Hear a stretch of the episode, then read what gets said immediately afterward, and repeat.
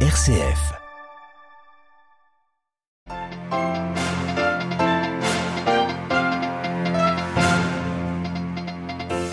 Attaque de drones sur Moscou, le Kremlin accuse Kiev, parle de provocation. Nous retrouverons notre correspondant dans la capitale russe. Et c'est une des conséquences de la guerre aux portes de l'Europe. Le Danemark va tripler ses dépenses militaires d'ici 10 ans dans un pays, nous l'entendrons, où les stocks sont vides ou obsolètes. Le paysage politique espagnol en cours de recomposition. Après la débâcle du parti au pouvoir dimanche lors d'un scrutin local, les législatives auront lieu dès le mois de juillet. Et enfin, un pacte mondial de la famille lancé aujourd'hui par le pape, une initiative qui a pour objectif de favoriser les synergies à l'intérieur de l'Église, et cela pour promouvoir la famille. Les détails en fin de journal. Radio Vatican, le journal, Marine Henriot. Bonsoir. Vladimir Poutine qualifie de réaction symétrique l'attaque de drones dont Moscou a été victime aux premières heures de l'aube ce matin.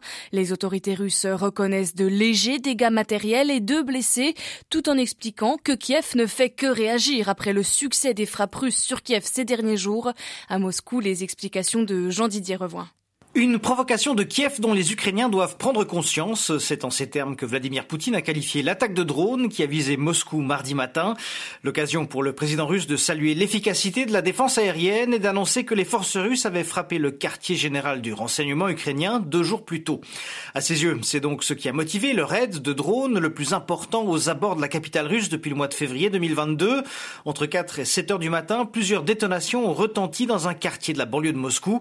Des explosions qui ont fait voler en éclats les fenêtres des derniers étages de plusieurs immeubles d'habitation, n'entraînant que des dommages matériels et des blessés légers qui ont pu être pris en charge sur place par les ambulanciers.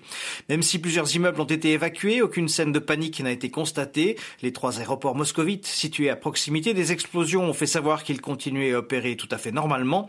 À noter encore que des parlementaires ont exhorté la population à ne pas diffuser d'images des dispositifs de défense aérienne disséminés aux abords de la capitale afin d'éviter de livrer à l'ennemi des informations vitales. Jean-Didier Revoin, Moscou pour Radio Vatican. Après de nouveaux heures hier au Kosovo où des manifestants serbes protestent contre l'installation d'élus albanais, l'OTAN renforce sa présence sur place. La KFOR, les soldats de l'OTAN au Kosovo, va se voir nourrir d'un nouveau contingent ces prochaines heures. À Svetchan, dans le nord du Kosovo, à majorité serbe, la mairie est entourée de soldats anti-émeutes. Les manifestants serbes sont toujours rassemblés ce soir pour protester contre l'installation de maires albanais élu en avril dernier. Un triste record en France, celui de la surpopulation carcérale. Les prisons de l'Hexagone sont occupées à plus de 120%, selon des chiffres du ministère de la Justice partagés aujourd'hui. Jamais la France n'avait compté autant de détenus, plus de 73 000 pour près de 60 000 places disponibles. Dans l'Hexagone, le problème est endémique. Au début du mois, la contrôleuse générale des lieux de privation de liberté fustigeait l'inertie coupable de l'État français. Le Danemark va tripler ses dépenses militaires et cela au cours des dix prochaines années. L'annonce a été faite ce mardi. Des investissements équivalents à près de 20 milliards d'euros en vue d'attendre les 2% du PIB d'ici 2030. C'est une exigence de l'OTAN, mais surtout le signe d'une prise de conscience par le Danemark que la situation sécuritaire s'est sérieusement dégradée. La correspondance régionale de Carlotta Morteo. Très attendu, les chiffres du budget de la défense seront-ils à la hauteur des besoins? Les stocks de munitions sont vides, les flottes de navires vieillissant, les avions trop peu nombreux. Depuis 2017, les dépenses militaires danoises ont certes graduellement augmenté, mais elles avaient atteint un point historiquement bas, ne représentant que 1,14% du PIB. La guerre en Ukraine a mis un coup de fouet à la nécessité pour le Danemark de renforcer ses armées, moderniser ses équipements et établir un plan pour les dix prochaines années. Deux choses sont claires, la Russie est la principale menace et la sécurité du Danemark Danemark dépend de la sécurité régionale avec trois grandes priorités donc sécuriser la mer Baltique, mieux surveiller le couloir de navigation long de 2900 km qui va de Copenhague au Groenland et par où passe la flotte du Nord russe pour rejoindre l'Atlantique et enfin garantir la sûreté des entrepôts danois très utile à toutes les forces de l'OTAN. À noter que le budget de la défense prévoit 21 milliards de couronnes d'aide militaire pour Kiev, des sommes qui viennent s'ajouter au fonds spécial pour l'Ukraine ainsi qu'aux différents paquets d'aide déjà annoncés, le Danemark ayant promis à l'Ukraine de la soutenir tant qu'il faudra, car sa victoire est vue comme un facteur évident de stabilité régionale. Stockholm, Carlotta Morteo pour Radio Vatican. Après euh, plusieurs mois de sécheresse, l'Espagne est frappée par euh, des trombes d'eau ces derniers jours, notamment dans la région de Madrid et dans le sud-est. Des pluies torrentielles qui ruissellent sur un sol trop sec qui ne les absorbe pas.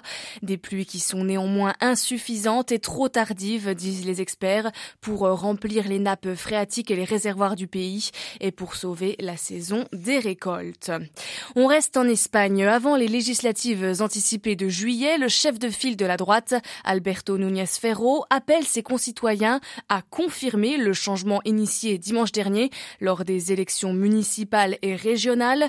Le scrutin avait en effet vu le Parti populaire de droite devancer largement le Parti socialiste du Premier ministre espagnol Pedro Sanchez. En foulée, dans la foulée, celui-ci a annoncé la convocation d'élections législatives anticipées. Elles se tiendront donc le 23 juillet. Analyse de ce scrutin et de la recomposition politique en cours avec Nashima Baron Nieles. Elle est spécialiste de l'Espagne à l'université Gustave Eiffel de Marne-la-Vallée en France. On peut dire qu'on est à la fois dans une fin de cycle de la gauche espagnole, c'est-à-dire de la gauche et aussi de l'extrême gauche, donc du Parti socialiste, et puis vous savez, de ces plus petits partis qui étaient nés il y a une petite dizaine d'années à la suite de l'occupation de la, Puerta del Sol, du mouvement des indignés, des jeunes qui euh, cherchaient de l'emploi. Et, et, ça, c'est un cycle qui a été jusqu'au bout. Le Parti socialiste a mis en, en œuvre des lois relativement euh, ambitieuses du côté de l'insertion pour le travail, a essayé aussi de relancer une politique euh, on va dire, de décentralisation. C'est aussi un pays où toutes ces questions sont très difficiles et puis a été peut-être sanctionné, j'utilise des guillemets, hein, mais sur son laxisme vis-à-vis de la solution catalane, c'est-à-dire en 2017, cette région a déclaré unilatéralement son indépendance et donc là, pendant sa législature, M. Sanchez a souhaité euh, alléger les peines de sédition qui avaient été prononcées à l'encontre des personnalités qui avaient euh, voté le souhait de quitter euh, la nation espagnole. Donc ça, ça n'a pas été pardonné à, Pedro Sanchez de la part euh, d'un grand nombre d'Espagnols qui restent très vigilants quant à la cohésion nationale. Nassima Baronielles, elle était interrogée par euh, Olivier Bonnel. Les chefs d'État sud-américains rassemblés autour du Brésilien Lula ce mardi. Ils se retrouvent à Brasilia pour un sommet inédit sous cette forme depuis 2014. Le président brésilien entend en faire une rencontre historique pour relancer les coopérations intra-sud-américaines après les années Jair Bolsonaro. La famille a besoin d'être soutenue car elle est l'espérance de la société. C'est ce qu'affirme le pape François et pour cela le Saint-Père lance un pacte mondial de la famille.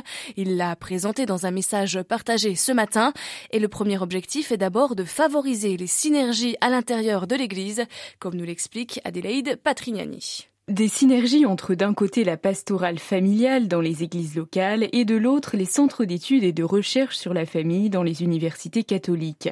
Ce pacte devrait aussi faire émerger des propositions utiles aux politiques publiques à traduire concrètement auprès des familles. Car la formation sereine d'une famille, constate François, est difficile en l'absence de soutiens adéquats de la part de la société. Ce pacte propose donc d'y remédier. Il est l'initiative du dicaster pour les laïcs, la famille et la vie et de l'Académie pontificale des sciences sociales. Il s'inscrit dans le siège d'Amoris Laetitia, l'exhortation apostolique sur la famille publiée en 2016. Dans son message, le pape observe aussi que de nombreux jeunes déclinent le choix du mariage au profit de formes de relations affectives plus instables et informelles.